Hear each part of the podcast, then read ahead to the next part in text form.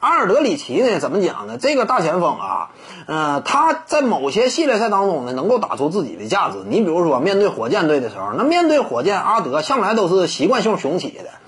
但是呢，他整体上一种打法啊，他跟诺维斯间斯基之间呢是有差距的。诺维斯基我们看到进攻端这块为什么呃被称为呃这么一个顶尖的呃能够视为舰队核心的一个大中这个大前锋呢？那就因为诺维斯基啊，他在进攻端这块呢，别看说他有时候呢也是大量的进行中距离的背身单打，一方面呢是在那个时代整体这样一种打法呢，那还是非常有效的。再有一点呢，仅就背身单打这一角度而言呢，诺维斯基他的进攻效率，如果说对方呃放任诺维斯基单打的话，那么这样一种进攻效率是对方难以承受的，啊效率非常高嘛。你直接对比阿尔德里奇和诺维斯基，你就能够明显看出两人之间整体的进攻效率这块差了一个档次，而这个档次呢，就是两人之间差距的具体体现。阿尔德里奇呢，因为个人单打这块有能力，但是呢，呃，整体的进攻效率呢是对方可以承受的，这就使得呢，哎，有时候对方那就宁愿让你打。你反正你得打呗，你一直在这打，你整个球队呢进攻也是比较停滞，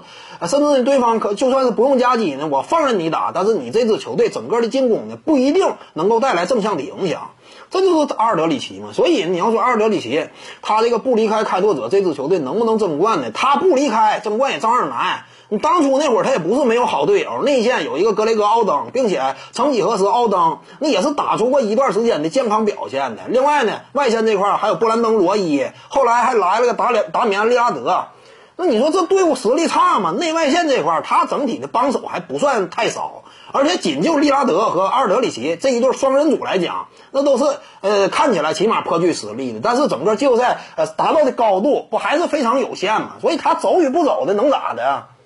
还能争冠是咋的？那开拓者都难，